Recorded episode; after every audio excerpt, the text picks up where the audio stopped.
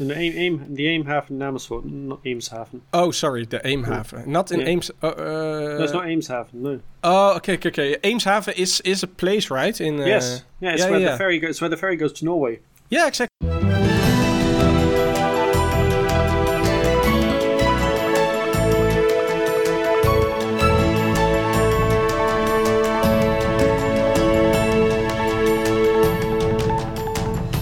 It's Friday, November the twelfth, and this is the Dutch News Podcast, your weekly chance to catch up with what's been going on here in the Netherlands.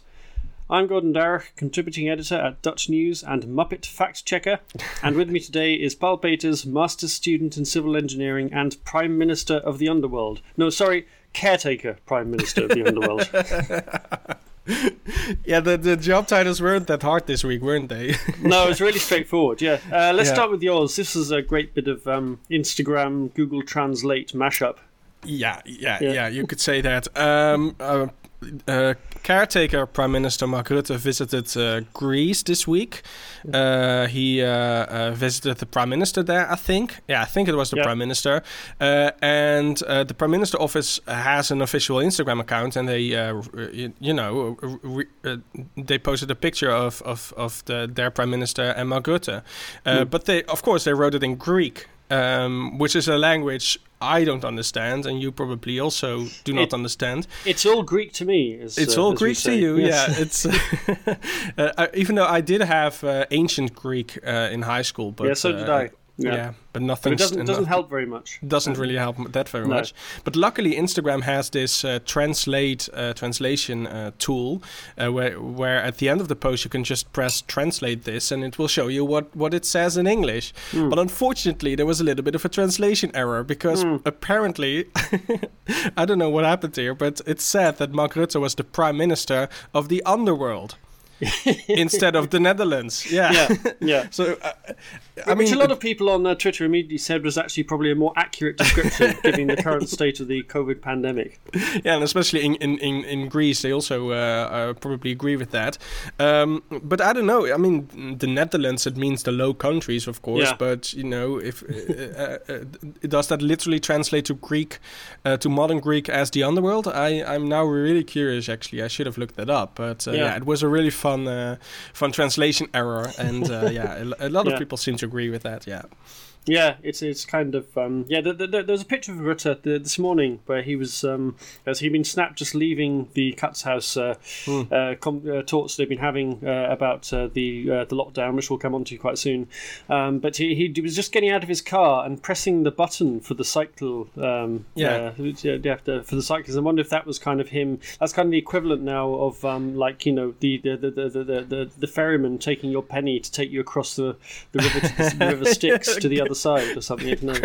You, you, you, you have to press the cycle button to, yeah, to, the, to cross to the underworld. Yeah, yeah, yeah. yeah. Even, even, even the underworld of Hades uh, uh, uh, came into the modern world, and now you just yeah. have to press a button instead it's of got uh, bringing lights. A coin. Yeah, yeah, yeah. I mean, I think you can just contactless. You just pin, can't you? Yeah. Yeah, you could, yeah. I, I think nowadays you can just pay contactless. You don't have to. Uh, they don't have to put a coin anymore on your eyes yeah. when you die. They just have to uh, uh, they just give you your. your yeah. yeah, they just have to uh, give you your bank pass. Uh, yeah, they slip the bank uh, part, card you. into your top pocket of your suit. Yeah, yeah, yeah, yeah exactly. It. Yeah, yeah, what I th- what I think happened, because I saw these these images, it was kind of strange. They left the Catshuis, but the Catshuis is, you know, located in, in the in the middle of The Hague, but mm. uh, in basically in a park. Yeah. And what I what I assume is that usually when you are driving on, on the roads, uh, there are sensors in the in the road that, that notice if there is traffic or not, and then yeah. uh, the traffic lights uh, turn green or not, or you know mm-hmm. they automatically register where uh, uh, a traffic light needs to go green. But uh, I think at the exit of the Catshuis, because it's just a park, they don't have these se- these sensors in the road, I think. So mm. uh, when I saw one of the cars leaving, they they had to to stop for a red light. But you know, if there's no Uh, if the computer doesn't know that you're standing there, then yeah. you have to wait all the time. And uh, the, the the Prime Minister and also the, the ministers, they don't travel with police escort or something, so ju- they just have to to uh, to, uh, to to behave to wait like, like all the rest of us. Yeah, yeah like all the rest yeah. of us. So I think that was uh, that was what he was doing. And uh, someone else mm. said that he was just uh, uh, uh, putting a, a um, uh, uh, uh, anti-corona sticker on one of the one of the lampposts. And, and it'll say N O S fake news. Exactly. Yeah. Uh, yeah, and that brings us to uh, to your job title, uh, yeah. uh, Gordon. You're a Muppet uh, fact checker. What's that all about? Apparently, I am. Yes, uh, this is because uh, there was a big ophef in the United States this week uh, because yeah. uh, Big Bird from Sesame Street uh, got vaccinated, and I think it was Ted yeah. Cruz who stuck up a Twitter an, an outraged, angry Twitter post saying this is government propaganda for your five-year-old. Yeah. Uh, uh, even though, I mean, generally uh, kids get vaccinated at the age of about from the age of about six months onwards. So exactly, f- yeah. five years is quite late, really. Um, but yeah, uh, the, the, but the, all the Dutch media, of course, covered this. But they said that this was Big Bird. They, they described Big Bird as the American equivalent of Pino, because in yeah. the Dutch Sesame Street, for those of us, those of you who don't have small children, uh, there is a big blue bird who is called who's called Pino um, instead of a Big yellow Bird. one. Yeah, instead yeah. of a yellow one. Um, but um, uh, th- th- this was rapidly corrected on Twitter by a lot of people and subsequently in the media outlets because Pino is not, in fact, the equivalent the, the, the, or substitute for Big Bird. It's, it's Big Bird's cousin. yeah, yeah. And so that, the fact that, checkers that, really had that, their work cut out uh, this, uh, I think it was Monday, uh, to, to, to, to, to correct all the references to Pino being, uh, uh, yeah, the, the, the being in fact, uh, the cousin of Big Bird. Yeah, and that tweet with the correction of the uh, N S A went uh, went absolutely viral, and uh, yeah, it's it's just good to see that at least someone cares about the facts uh, uh, still. Yeah. So yeah, that was very encouraging. Um, yeah. But yeah, the. Um Uh, uh, uh, yeah, what I also loved is that there is a uh, a parody account now, because uh, after all these sort of things, uh, uh, immediately a parody account on Twitter yep. is uh, is started. It's uh, it's Pino for governor, oh no, Pino for the Senate.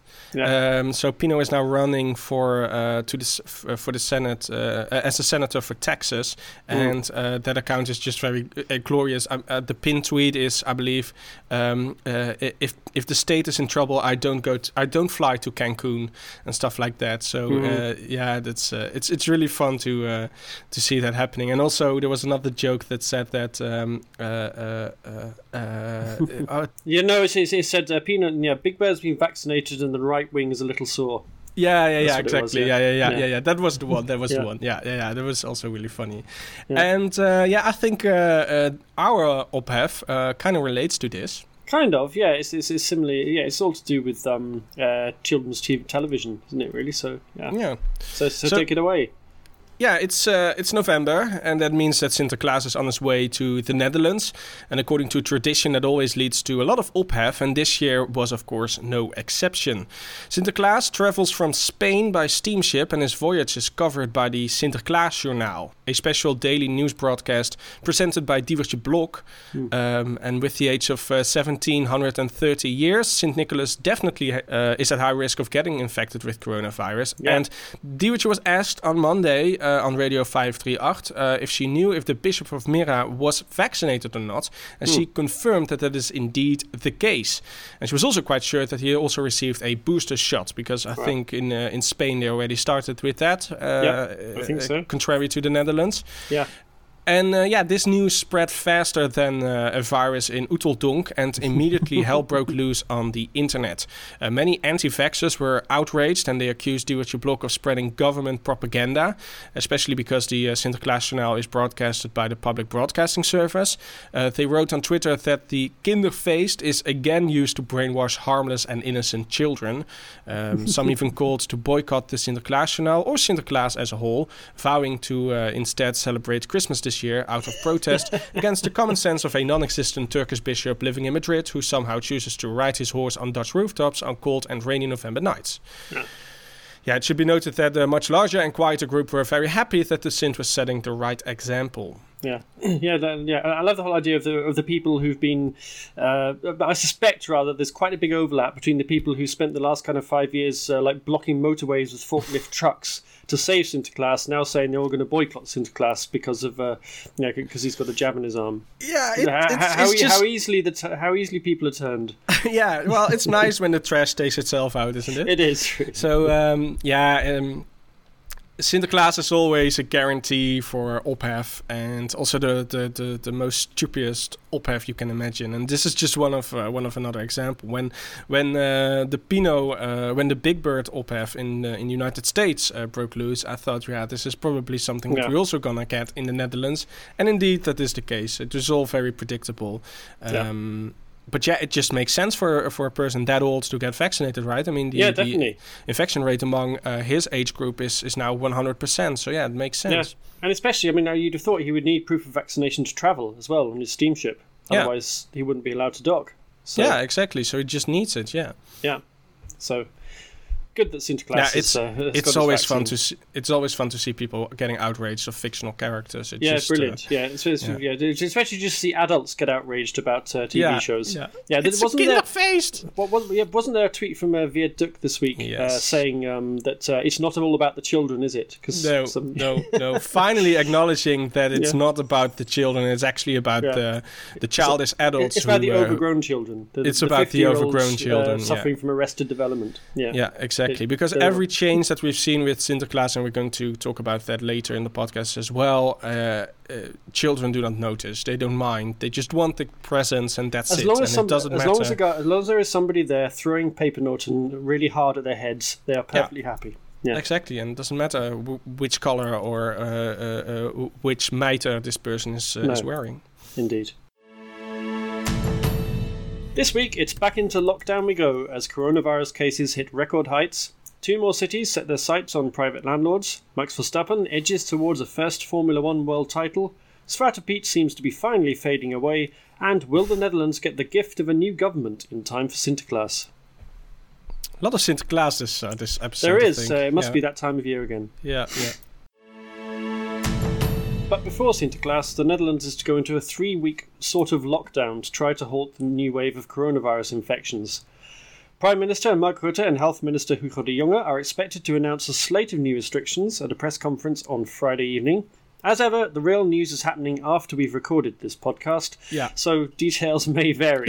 But it looks as if bars and restaurants will have to close at seven p.m, spectators will be banned from sports matches, and Q R codes will be needed if you want to go to the zoo or a theme park. And people will be asked to limit the number of home visitors to four. Not all of the outbreak management team's recommendations were followed, so cinemas and theatres are likely to stay open. Uh, the O M T wanted them to be shut, but the three-week lockdown is longer than the two weeks proposed by the O M T. Um, I think as we were discussing before we came on air, it's probably because two weeks just isn't enough time to no. actually see any results of a lockdown, so then they would end up inevitably having to extend it, which would, up, which would disappoint people further. So best to get all the disappointment out of the way in one go. Uh, further down the line, the Cabinet will try to restore the one and a half metre distancing rule and bring in the so-called two G system for indoor venues. So you can't go into a bar or a restaurant um, if uh, you've uh, had a negative test, you actually need to be vaccinated. Um, that's the idea, mm-hmm. but that will take changes to the law, debates in Parliament. They can't do it straight away. And all this comes as we set a new record for infections on Thursday. In fact, we smashed it. There were sixteen thousand three hundred twenty-four positive tests, and that means almost one in every one thousand people living in the Netherlands tested positive for coronavirus in the space of twenty-four hours.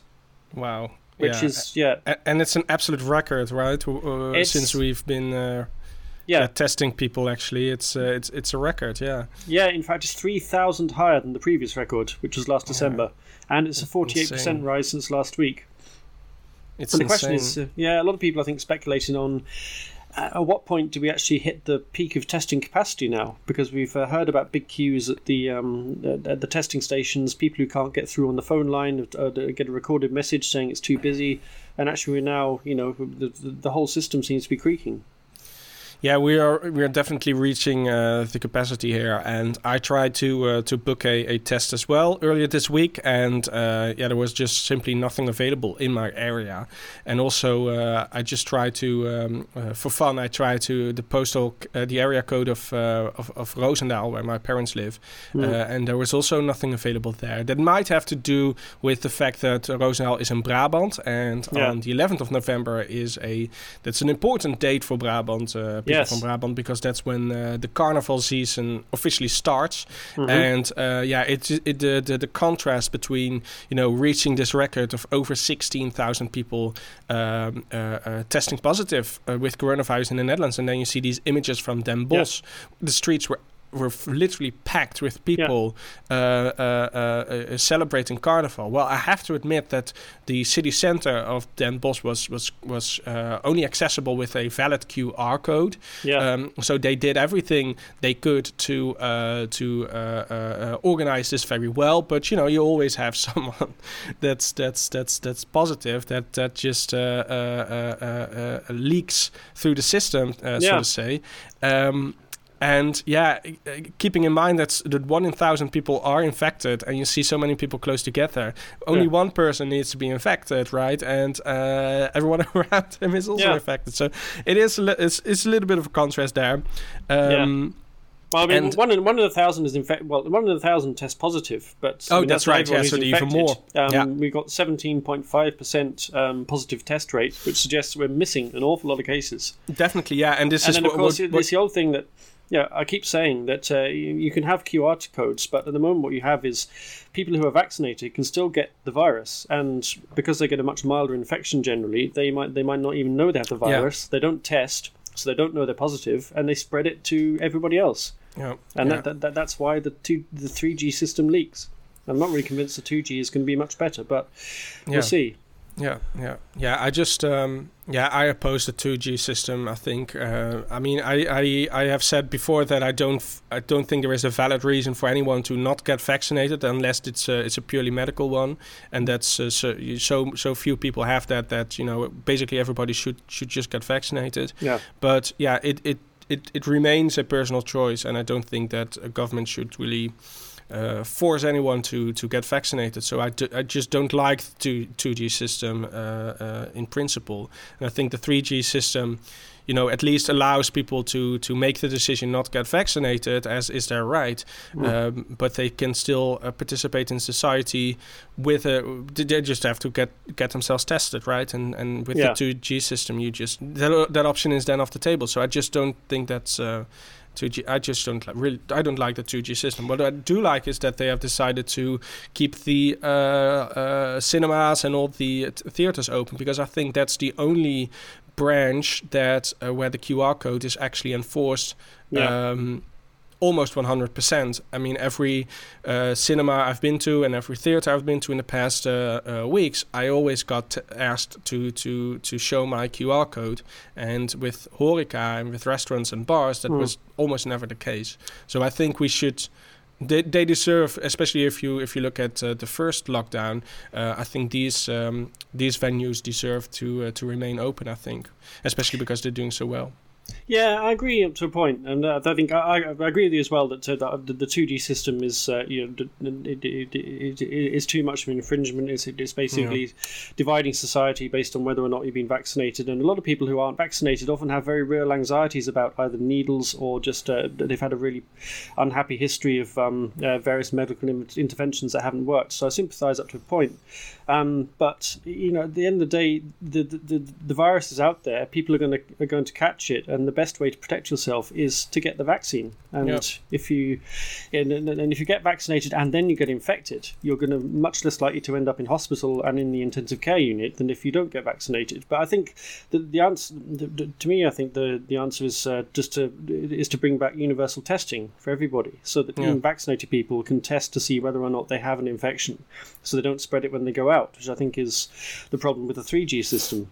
Yeah, uh, yeah. They did it in Denmark for for a long time, and it worked very well. So just have people test regularly until the infections go down, and then once the infections are down at a you know a much more manageable level, uh, have really much better testing and tracing, so that uh, when you have little local outbreaks, you can nip them in the bud and you can control yeah. them with much less um, heavy-handed measures than what's coming in this weekend. Um, yeah, and ultimately, I think yeah, you get to, you know, the thing is now you, you can be against lockdowns, you can be against vaccination, but you can't be both. If you no. want, if you if you don't want a lockdown anymore, get vaccinated. Yeah, yeah, exactly. Yeah, yeah. that's uh, th- that's uh, that's the message that we're sending. Yeah, that's good. Yeah. Um, so um, yeah. What this is all about is, of course, that uh, all these infections will lead to more hospital admissions. So how are the hospitals looking right now? Yeah, the hospitals are um, filling up uh, quite rapidly over the last few weeks. There's now one thousand six hundred ninety-nine people being treated for coronavirus, uh, including three hundred thirty in intensive care. And a week ago, there were one thousand three hundred fifty hospital patients. Uh, hospitals in Limburg warned this week they are on the brink of a code black situation, uh, which is the doom scenario where there it just isn't enough intensive care beds for everybody, and they have to choose between a coronavirus patient or somebody recovering from a heart operation.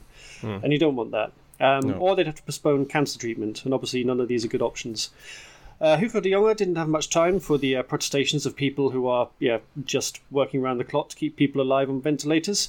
He said that if the hospitals spread the patients around better, they should be able to treat everybody. Yeah, and um, I think it was the um, uh, Radio One podcast that um, interviewed someone who works at the um, uh, uh, intensive care units, and she said that uh, you know these people who are working there in the hospitals, they've been working around the clock basically, uh, uh, uh, uh, working so hard for the past one one and a half years, and uh, it's really frustrating to see that you know nothing is changing, that the yeah. I C uh, I C Us keep.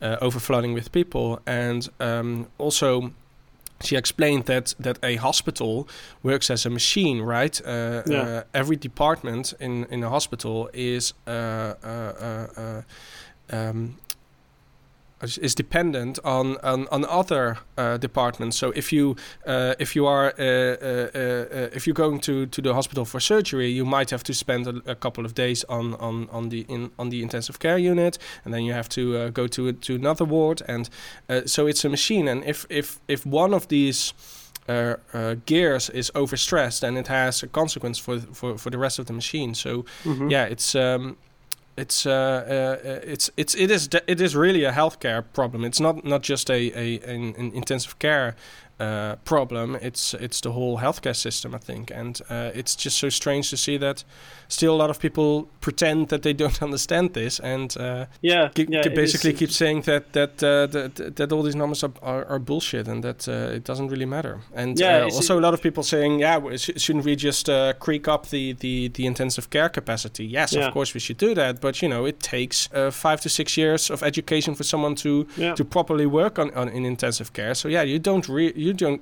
you can't arrange that in a matter of weeks. But no. um, uh, even though a lot of people seem to think that, and yeah, it also has to do with uh, with how the how the Dutch healthcare system uh, works. We have a very egalitarian system. Everyone can can go to the hospital and get the get the same amount of care, and that means that that just. Dutch healthcare, the Dutch healthcare system is um, built around efficiency. You you you w- will not spend uh, uh, uh, one day too much in hospital, right? In, mm-hmm. in the Netherlands, if you uh, they just want to kick you out as soon as possible, basically, and that means yeah. that all the buffers are as low as possible. That just has to do with years and years and years of of, of how the system has developed, of course. Um, yeah. But yeah, it, it does have, have consequence for um, uh, when you are in a pandemic and when you need as many beds as possible. And uh, yeah, I believe also Germany has said, because le- in the last uh, in the first wave we depended on, on intensive care units in Germany yes. uh, for, for for quite a substantial amount. And uh, Germany has said has announced that they will not uh, admit uh, Dutch patients anymore in their intensive care units. So yeah, no, that's another burden. It is worse because the numbers in Germany are going up quite fast as well. So they need yeah. the intensive care beds for their own patients. Yeah. Um, in the first wave, they they manage it much better than us, and also they have more intensive care capacity, so they're able to take on some of the Dutch patients. And uh, yeah, uh, Bruno Brown's handed over a big bunch of flowers, I think, to the German health minister or something um, uh, uh, uh, at the end of the first wave. But uh, yeah, that that's not going to happen again. So we no. have to yeah, and, and we can't just magic beds into existence, or we can, but you can't. Then you need staff. As well, and them, we don't yeah. have that. Uh, and and who else has uh, Hugo been angry at this week? Austria. Austria, uh, okay. Yes, the Austrians, uh, because the Austrians have rather selfishly decided that uh, they don't want uh, unvaccinated people anymore in uh, their bars and their restaurants and their ski resorts. And of course, that's okay. a huge impact for all those Dutch people who like to go skiing in February. And also, of course, um, they've they've shortened the time uh, that you need to have had your vaccine. Uh, dose um, uh, before you're eligible for a Q R code. So if you've been vaccinated longer ago than nine months, then you can't basically go out in Austria at all. Hmm. And uh, Hugo's very unhappy with this. Um, and it's also, of course, with the Janssen vaccine, which was designed to give full protection with a single dose, that doesn't count either because they insist you have to have had two jabs in order to count as fully vaccinated. Um, and of course, a lot of people opted for the vaccine, uh, the Janssen vaccine, uh, so that they could go off on their summer holidays. Uh, I, th- I yeah. think you did that as well, didn't you, Paul? Yeah, I just um, I have the Janssen vaccine not not because of holiday plans, but oh. uh, uh, I believe the what was it the batch of Janssen vaccines. It was decided not to use them anymore, or at mm. least not to distribute them, so you could opt voluntarily for it. And then I just uh, called the. Uh, uh, the hotline, and um, instead of three hundred fifty times, I, I got in after five times. So yeah, that yeah. was that was the reason why I had it. it I just didn't, I didn't really mind which one I had, w- yeah. which one I got, but you know, I ended up with Johnson. And we we say now Johnson and Johnson, right? Because everything is going bad now. Yes. Yeah, so uh, it's not the Janssen vaccine anymore. It's the American name now. Every yeah. time it's, there's bad news around this, we use the American name. Yeah, because unfortunately, uh, they've done a study of American veterans, and it turns out that uh, Johnson and Johnson is uh, is the vaccine that wears off fastest. Um, hmm. After eight months, it only offers thirteen percent protection against infection, compared to forty-three percent for Pfizer and fifty-eight percent for Moderna. Ah, that's really bad. So yeah. people who've had the Janssen uh, vac- sorry, people who've had the Johnson and Johnson vaccine yeah. are now being recommended to have uh, a second jab. Yeah. Um, so, and in fact, Hugo de Jonge is, has asked for uh, a, a speedy advice from uh, the Health Council on whether, um, yeah, whether that should be the case, whether people should uh, should have a booster or a second shot from Pfizer or Moderna. But he's upset uh, about Austria cutting the time limits for vaccinated people, um, because that means that Dutch people who had their second dose earlier than May would have to cancel their February ski trips. Because the good news is we were so late starting with the vaccine that it only really applies to very old people who probably aren't going skiing in the winter anyway, so they're probably yeah. going to be okay. So uh, yeah, everything uh, by, by, by accident more than design uh, is probably going to be all right. But nevertheless, uh, Hugo de Jonge said the Netherlands would use diplomatic channels to try to force Austria to change the rules so that uh, you know that, that so the virus can spread uh, more freely around Austria. Even though, of course, Austria is a country where people are threatening to sue for not uh, cracking down fast enough during the first wave. Hmm. Okay. Yeah. Well, Austria can be persuaded to anything if you. Uh, if you just ask nicely enough, so uh, that will mm. not be a problem. Um, yeah, well, yeah, Austria has a track record of opening its borders to nasty things, doesn't it? Exactly, yeah. Yeah, and I read that uh, uh, it might be possible for uh, for people who are going to ski in, in Austria with a, uh, when they only have a Johnson and Johnson uh, vaccine to get a free booster shot in Austria. So uh, yeah. yeah, just at arrival you can get one. Um, oh, well, that's a bonus. So yeah, I might be going to Austria uh, anytime soon. Yeah. Um, and uh, so, yeah, the lockdown is coming up. Are events already being cancelled or not? Uh, yes, uh, th- they are. Uh, several towns and cities have scrapped their Sinterklaas arrival parades, uh, like uh, Utrecht, Roermond and Veenendaal. Uh, in Amersfoort, the traditional arrival in the Eemshaven has been replaced by a motorcade. Um, just hope there's no grassy knolls in Amersfoort. uh, D sixty-six uh, cancelled its party congress that was supposed to take place this weekend. Party leader Sigrid Kaag said it was a terrible pity, but safety had to come first. And uh, as we said earlier, Carnival festivities, uh, well, in Limburg they were cancelled, but they went ahead in Brabant uh, with Q R codes, so expect more infection records to fall in Den Bosch, Eindhoven and Breda in the coming week. And it looks very likely that New Year fireworks are going to be called off for the second year running. Oh, uh, and that won't thank just God. Cut, yeah, that won't just cut coronavirus infections. It'll also mean far fewer eye and hand injuries. yeah, yeah, yeah. It will, uh, yeah. A lot of people will not, uh, will still be able to see the uh, vaccine rate uh, after, yes. after uh, New Year's Through Eve. both eyes, yeah, which yeah. is a bonus.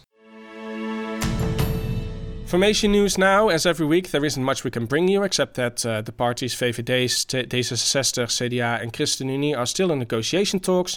Uh, they are led by uh, Johan Remkes and Wouter Koolmees, and they are planning to restart the current coalition. And as is tradition, none of the negotiators are willing to say something to the media while the talks are ongoing, but Tweede Kamer Chair Vera Bergkamp wrote a letter uh, two weeks ago urging them to make haste, because it has always uh, almost been eight months since the general elections. Um, the informateurs Remkes and Koolmees uh, responded, and they wrote that they have made undeniable progress. Uh, most important topics have already been addressed, they said, but the smaller issues still need to be ironed out among the respective expert M Ps. Um, the informateurs also say that they cannot give a clear indication when there will be a coalition accord, but they do expect the negotiations, uh, negotiations will be in an advanced state in a matter of weeks. Uh, the uncertainty that comes with such a process, however, makes it impossible to pin a specific date. There were rumors this week, however, that uh, uh, there, an agreement was imminent, uh, but they were flatly denied by the informateurs. Uh, but sources close to the talks have told Current Affairs show Newsuur that the four parties aim to have a draft agreement finalized by December fifth, so that's uh, on uh, Sinterklaas Eve, mm-hmm. and to have sorted out the ministerial lineup before Christmas. So... Um, Yeah, it's uh, if that is the case, uh, if we have a cabinet by Christmas, yeah. then the actual negotiations um, were kind of fast. I mean, if you sort if you of, take yeah. into account that they only started three weeks ago uh, nego- with the real negotiations, then um, two months is, is a quite a short amount of time. Unfortunately, we have wasted seven months before that, of course, with uh, political yeah. shenanigans. Well, that's a seven shame. months between friends, yeah, in, in yeah. the middle of a pandemic. In the middle of a pandemic. There was no real hurry, was there? There was um, no real but yeah, hurry. But of course, this is only... Yeah, I think one of the reasons it's been a short period is that uh, they're only drawing up an outline deal, right? I mean, they're actually filling in the details after Christmas, after they've uh, appointed all the ministers. They're departing from the uh, traditional uh, system of uh, having a detailed coalition agreement when they take office. Now what they're going to do is have an outline agreement, and then after Christmas they um, the, the, the, they consult Parliament on exactly how they want, what ex- what exact laws they want to bring in to make these policies happen. Yeah, exactly. So instead of this this very thick um, um, nailed down to the every last detail uh, yeah. coalition accord, we will see a much thinner uh, one with, at least that's the ambition, with uh, you know some some uh, long-term visions and some long-term plans and and, and goals, uh, and the details will will have to uh, they will they will fill out on a later date in um, uh, uh, uh, consultation with the rest of Parliament. So uh, a lot of opposition parties gonna have to, gonna have their say as well. Yeah. Uh, what I do, th- I thought about this, and I think um, you know we have so many urgent issues that need to be addressed. Uh, we have, of course, the pandemic, but uh, also the housing crisis and uh, the gas prices and all yeah. and, and, and whatnot. These are all issues that need to be addressed. Um, uh, uh, yeah, urgently, very soon. Um, and but if we are, uh, um, you know, for the optics, it's really good because you know they uh, after the seven months of, of discussion about uh, new administration culture, uh, administrative culture, uh, they're going to you know take uh, uh, the opinion of the opposition parties seriously. So they're going to have to consult them on every on every issue. But it also means that uh, they are building in a delay. Yeah. Because uh, usually when we have a coalition, a formation process, they do all the talks and all the negotiations and all the, you know, nitty-witty on details uh, behind doors. And, but they do have a plan then, and they can immediately start it. But mm. if we are going to talk with everyone about what they feel about the housing cri- housing crisis, with every little opposition party, you know, that will just take more and more time than yeah. than, than it should. So all these urgent businesses that that they need to attend right now, um, when are they going to address it? Well, yeah, probably they can be put off further. Yeah, and they yeah. won't just, uh, I guess, consult opposition parties. They'll also probably consult third parties. So the trade unions will sit down and have talks. You know, like the, in the case of the housing crisis, it will probably be the, um, you know, the estate agents, the makelaars, and people in the housing sector. You know, it's it's going to take forever. Basically, it's yeah, and this is just more, one topic, right? I mean, there's so many other. Yeah. we have so many others. So yeah, yeah I, I, I, um, you know, and. I think that um, we t- also talked about in the past seven months about the build forming, about the optics. Yeah. But this is just also another uh, optics decision, I think, because yeah. um, it, it looks like as if they're going to consult with all the opposition parties, but...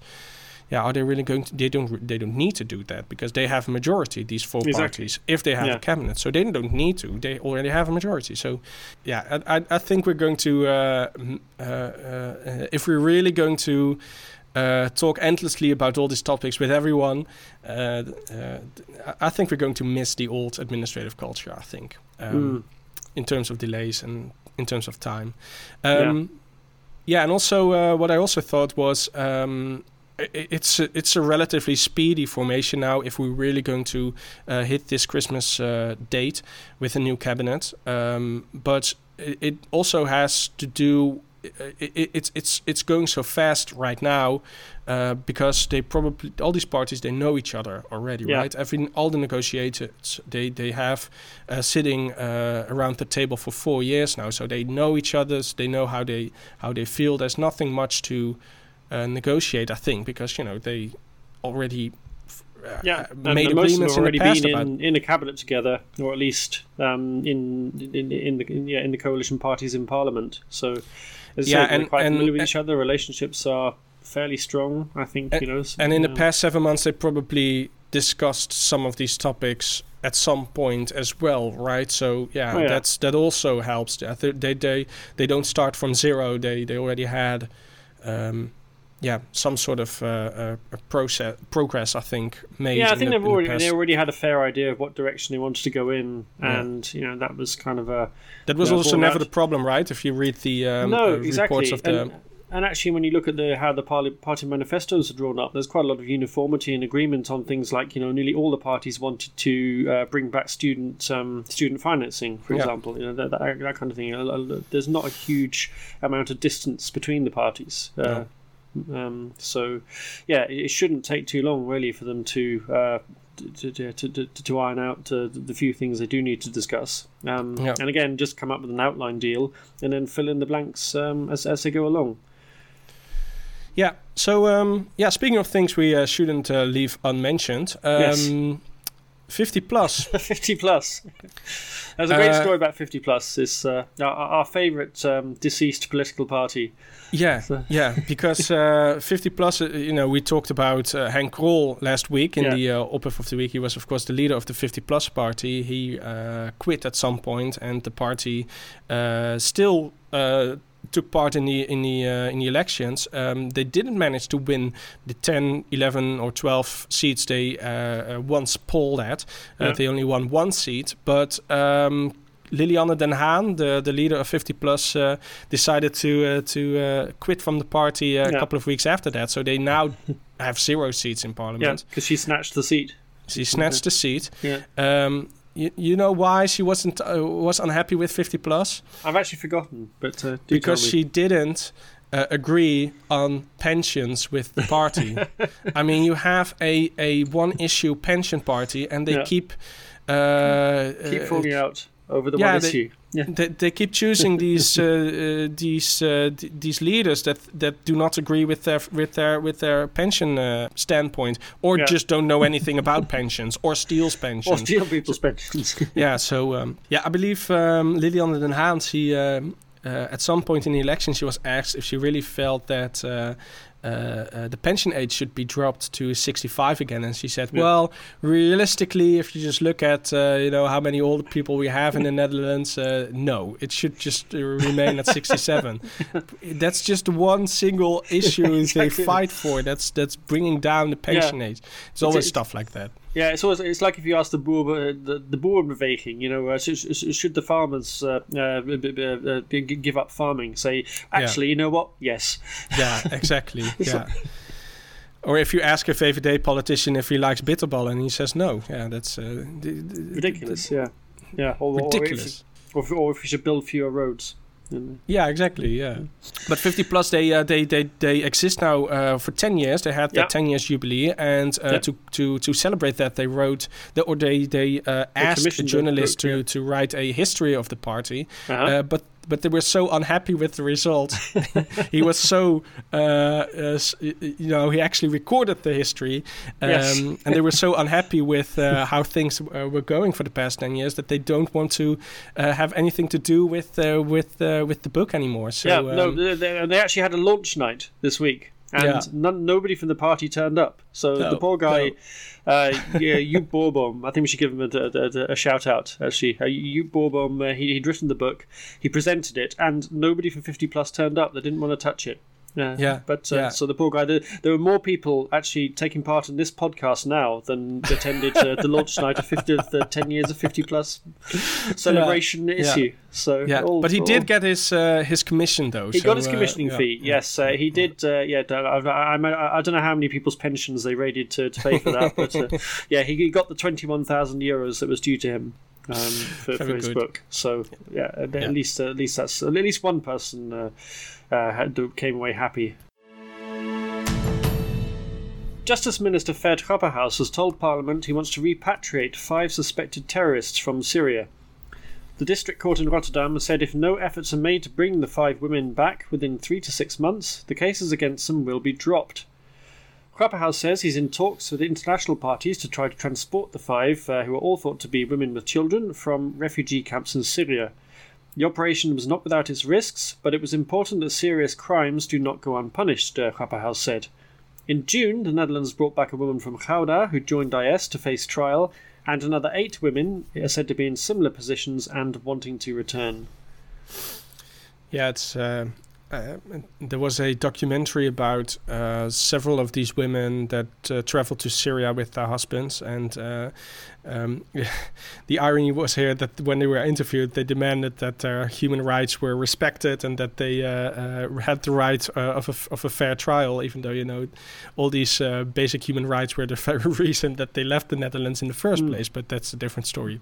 Yeah. Um, And there was uh, another famous terrorism case uh, of uh, Shamima Begum and her yeah. Dutch husband, and it has been also this week uh, in the news, right?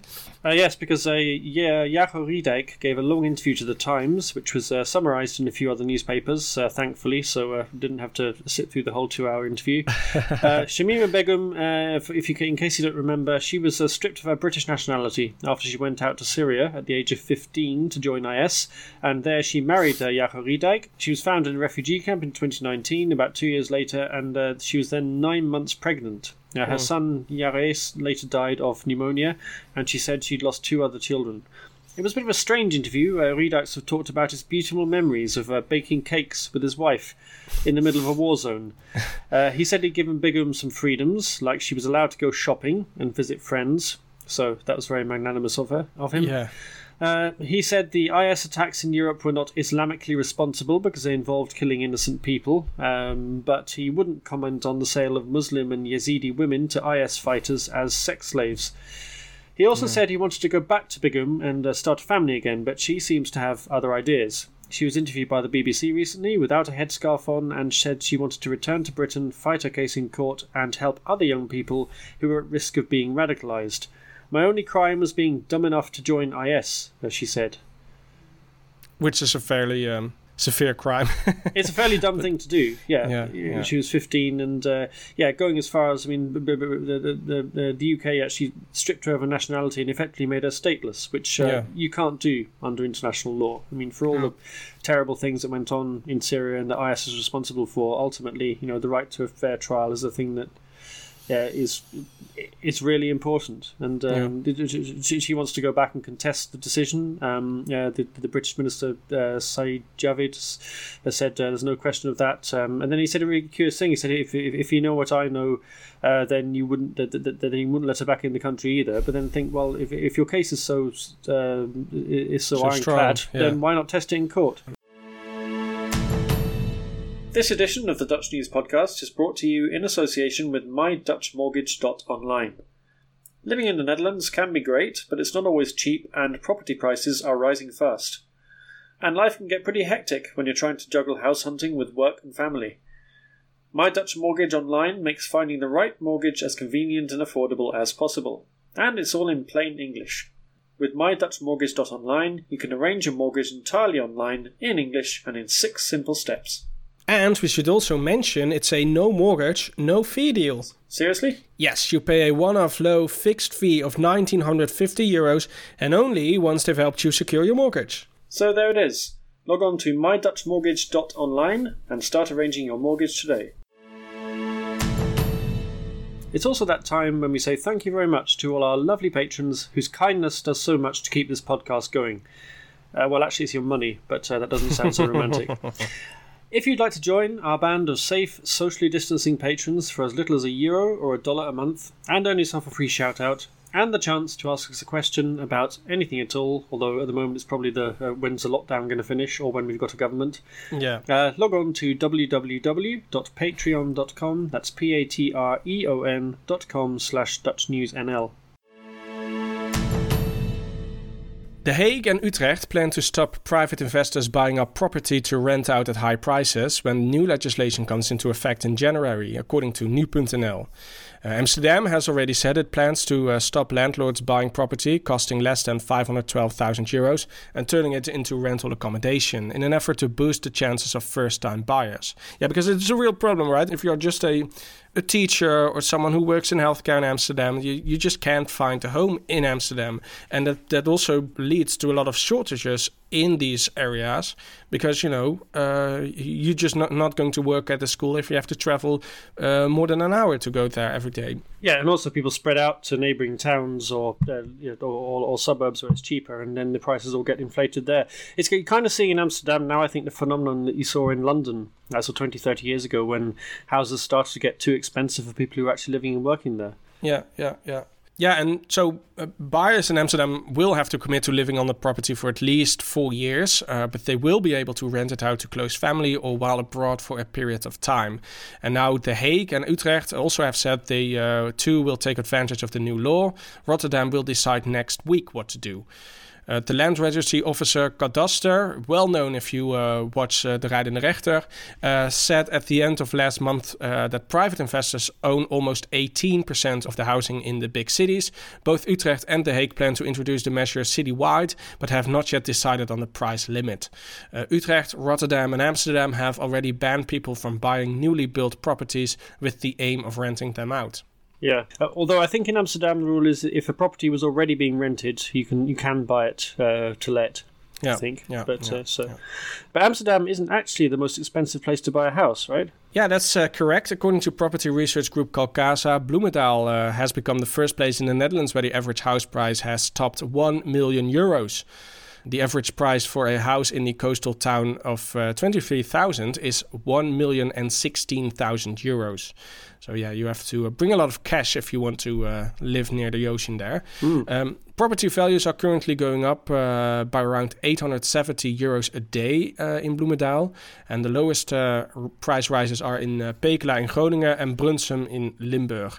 Average prices are increasing there by only one hundred twenty euros per day. And nevertheless, the rises are still extremely large in historic terms and result in an average increase of around thirty-six thousand euros uh, yeah, per year. And nationwide, house prices are rising at an average of three hundred thirteen euros a day. So yeah, it's uh, we talked about the housing crisis uh, in the other segments, but yeah, it's it just, just really shows that things are running out of hand. The market is overheating. Yeah, incredible yeah, to think it, that if you live in an average size home, uh, your house is almost certainly earning better than new. Yeah, yeah, yeah, and if you if if if prices are rising in Pekela of all places, then you yeah. know things are really going bad. Sports news: Feyenoord's plans for a gleaming new stadium on the banks of the Maas were blown out of the water this week. The Rotterdam club said it had been hit with a bill for one hundred eighty million euros in extra costs from construction firm B A M, and that made the project unaffordable. The Feyenoord City Stadium had been due to open in twenty twenty-four with a sixty-three thousand seat capacity, and the Riverside redevelopment also included shops and houses. But it was hugely unpopular with many of the fans uh, who didn't want to move out of the Kuip and were pretty angry about it. Uh, club officials and O M A, the architectural firm that designed the new stadium, were subjected to threats. One of the club's directors, Mark Koevermans, is stepping down next month because of the effect on his family. Feyenoord haven't officially given up on the project, but they say there's no way they can meet B A M's costings. Other options, including renovating the Kuip, haven't been ruled out either. Yeah, the Feyenoord fans really love their stadium, the Kuip, right? And uh, yeah. yeah, they just um, hate the idea of, of, of moving out. But on the other hand, if you if they, it, that stadium is almost, what is it, seventy years old or something? Yeah. It's quite an old stadium, and yeah. if you refuse to uh, to progress, then uh, you know, I, I believe the the UEFA, for example, already have concerns about. Um, Uh, the facilities there, um, uh, yeah. they might not even play uh, any international games there anymore, for example. Uh, yeah, so they really need to uh, to to make some changes.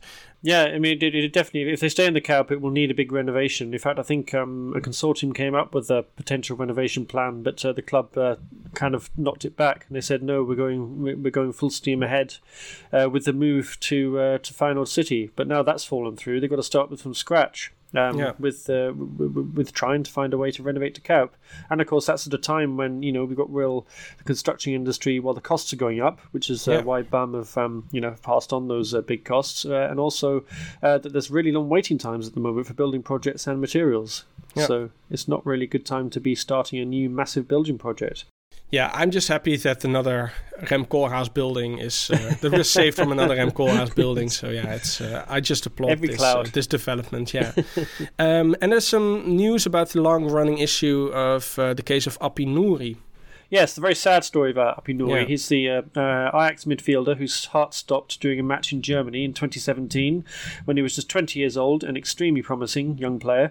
Um, and uh, he he suffered uh, basically massive brain damage because uh, the first aid, uh, he wasn't given first aid until about eight minutes, I think, after the attack. Yeah. Uh, the club reached a settlement with his family this week to compensate for his lost career and to pay for round-the-clock care that he now needs. Um, Nouri, yes, as I say, he was a very promising teenager. He was in the youth team with Frenkie de Jong and Matthijs de Ligt. I think those players still stayed very close to him through his treatment. I, th- I think de Jong went and visited him just before he moved to Barcelona to kind of get his approval mm. for the for the move, that kind of thing. Um, but as a, he's now only able to communicate by facial expressions. He he does, I think, live alone, but um, well, not alone, but he, he lives in his own house, but uh, just around the corner from his parents, and he just needs constant round-the-clock care. But, uh, the case had been due to go to arbitration. So hmm. uh, quite a yeah difficult, bitter battle where I don't think Ajax really covered themselves in glory, but at least now they have at least saved the family from the you know, the whole ordeal of um, actually taking it to an arbitration panel. Yeah, and uh, yeah. Speaking of Ajax, how how are they doing uh, on the pitch? Yeah, not so well. Uh, they've drawn their last two league games nil nil, and that's allowed P S V to reel them in. Uh, the clubs are now separated only by Ajax's just monumental goal difference, um, and the real difference is in defence, because P S V have let in twenty goals this season. That's more than Sparta, who are sixteenth placed, uh, while Ajax have just conceded two. Now, this weekend, the attention switches to Louis van Gaal's Oranje side. They're playing their last two World Cup qualifiers. Um, and assuming they beat Montenegro on Saturday, the Dutch will need just a point next Tuesday against Norway in an empty stadium in Amsterdam to win their group. And, uh, yeah, in um, uh, Mexico City, uh, Max Verstappen had another win, right? Yes, it's looking increasingly like we we're going to have a Dutch Formula One yeah. world champion. Uh, Max Verstappen uh, won the Mexican Grand Prix at the weekend, um, you know, basically on the first corner where he overtook yeah. both his Mercedes rivals uh, on in a, a daring manoeuvre that uh, got a lot of praise from everyone watching. Uh, and it means that Max is now nineteen points clear of Lewis Hamilton in the title race with four races to go. And next one's in Brazil, which is again a track where Verstappen tends to perform very well. And he won the last race two years ago. Uh, but he's been keen to play down expectations. Uh, he said, I don't believe in momentum. It's going to be really tight and exciting to the end. Yeah, that's definitely the case, yeah, because uh, nineteen points uh, between the number one and the number two, that's just unheard of yeah. uh, in, in recent memory uh, in the championship of, of uh, Formula One. Um, but yeah, it was a really daring uh, move that in that first corner, and uh, yeah, that was basically the end of the race because you yeah. nothing else happened, and uh, Bottas made a terrible uh, error. And well, he, he was tapped by somebody else, wasn't he? He was he, he just got nudged, I think, with his back wheel. Yeah, well, he, he was also braking way too early, so that yeah. was... bit of a bit of his mistake, and you just don't need to. If you brake too early, uh, especially in the first uh, round, uh, the first corner of the first yeah. lap, then you know this is uh, this is something that's bound to happen. But yeah, yeah. He, he, he he made a spun. He, he ended up almost at the end of the uh, of the queue, uh, and then he uh, uh, had to look at uh, Ricciardo's ass for uh, the rest yeah. of the race. Yeah, but yeah. because he, he did have a some minor role in the race because they, they, they put him on the soft tyres for the very last lap, so he could yeah, bag the right. point for the fastest lap. So Verstappen didn't get that. That meant Verstappen's only nineteen points clear instead of twenty. Yeah, yeah. So uh, that that might be um, might be decisive. Because that happened, uh, it means that um, Mercedes stay ahead of Red Bull in the constructors because they're one yeah. point ahead. Yeah. If they hadn't done yeah. that, the Red Bull would be in, would be in ahead. That's how tight it is. Yeah, and uh, the the real money is uh, is won with the construction championship, right? So yeah, uh, yeah if they if Mercedes uh, uh, wins that championship, then uh, then they they go uh, go away with the with the most money, and that means they have, of course, um, yeah, uh, yeah, then more uh, money to, to to develop the car for next season. Exactly. Yeah. More Sinterklaas news now. The traditional blackface Zwarte Piet is disappearing fast from the Sinterklaas celebrations, and Sooty Piets now have the upper hand. Uh, that's according to research done by uh, Algemeen Dagblad newspaper. Mm. Uh, the paper asked Sinterklaas committees in more than two hundred ten different local authority areas about their plans, and found the blackface version has been replaced by Sooty Piets in one hundred twenty-three towns and villages, and uh, a combination of both in thirty-two. Uh, just ten local authorities told the A D faith they were sticking with the original version, played by uh, white people in blackface makeup, while the rest had not made up their mind or declined to say what they were doing.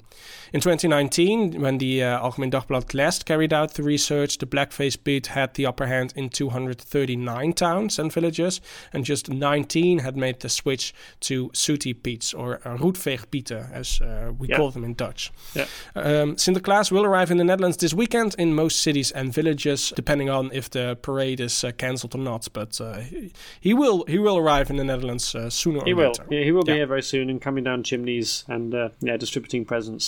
Yeah. So yeah, it's kind of actually been quite a rapid switch in the last couple of years after quite a lot of resistance and quite a long fight to get rid of the traditional Zwarte Piet. Yeah, it's li- almost like the formation process, right? We had yeah. uh, uh, uh, ninety percent of the time we had this uh, this this this standstill and this in-crowd fighting, and yeah, uh, yeah all of a sudden uh, the change is, uh, is is coming very rapidly. Yeah, mm. um, and it has been a very long time because it's uh, also this year, just like the fifty plus party, it was the ten year anniversary of uh, the Kick Out Zwarte Piet Action Group.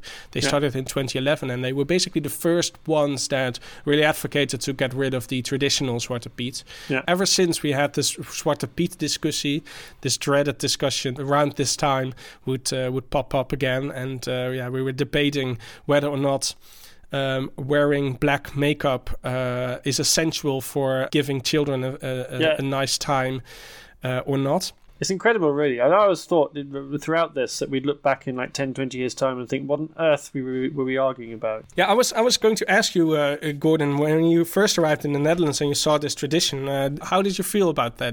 To begin with, when I first came here in the nineties, um, I didn't think too hard about it. I thought it was just like a kind of slightly quaint tradition that was a bit mm. out of step with the times, but, um, you know, it was, it was fairly harmless. But I think as time moved on, as I started to think that this really isn't on, I think one time the penny dropped, I think actually was when I was living in Glasgow, and um, my wife was asked uh, by her son's nursery about what, how do you celebrate Christmas in your country, and she started saying, well, we don't have Christmas, we have Sinterklaas, and then started explaining it, and she started realising that when you actually try and explain it and justify it to an outsider, you really can't. Doesn't make sense. Not the Zwarte Piet aspect of it. It doesn't make any sense. And actually they had a Zwarte Piet um, or a Sinterklaas parade or arrival in, in Glasgow where we lived for the expats, and really revealingly Sinterklaas and the Piets would arrive in like a blacked out limousine with the windows like, covered out, because you know it was, it was this dirty secret that they, that they couldn't show to the outside world. And then you start to think, well, why why do you have this aspect of it that makes it so toxic and unacceptable? All you need to do is just take away the, the blackface boot polish makeup,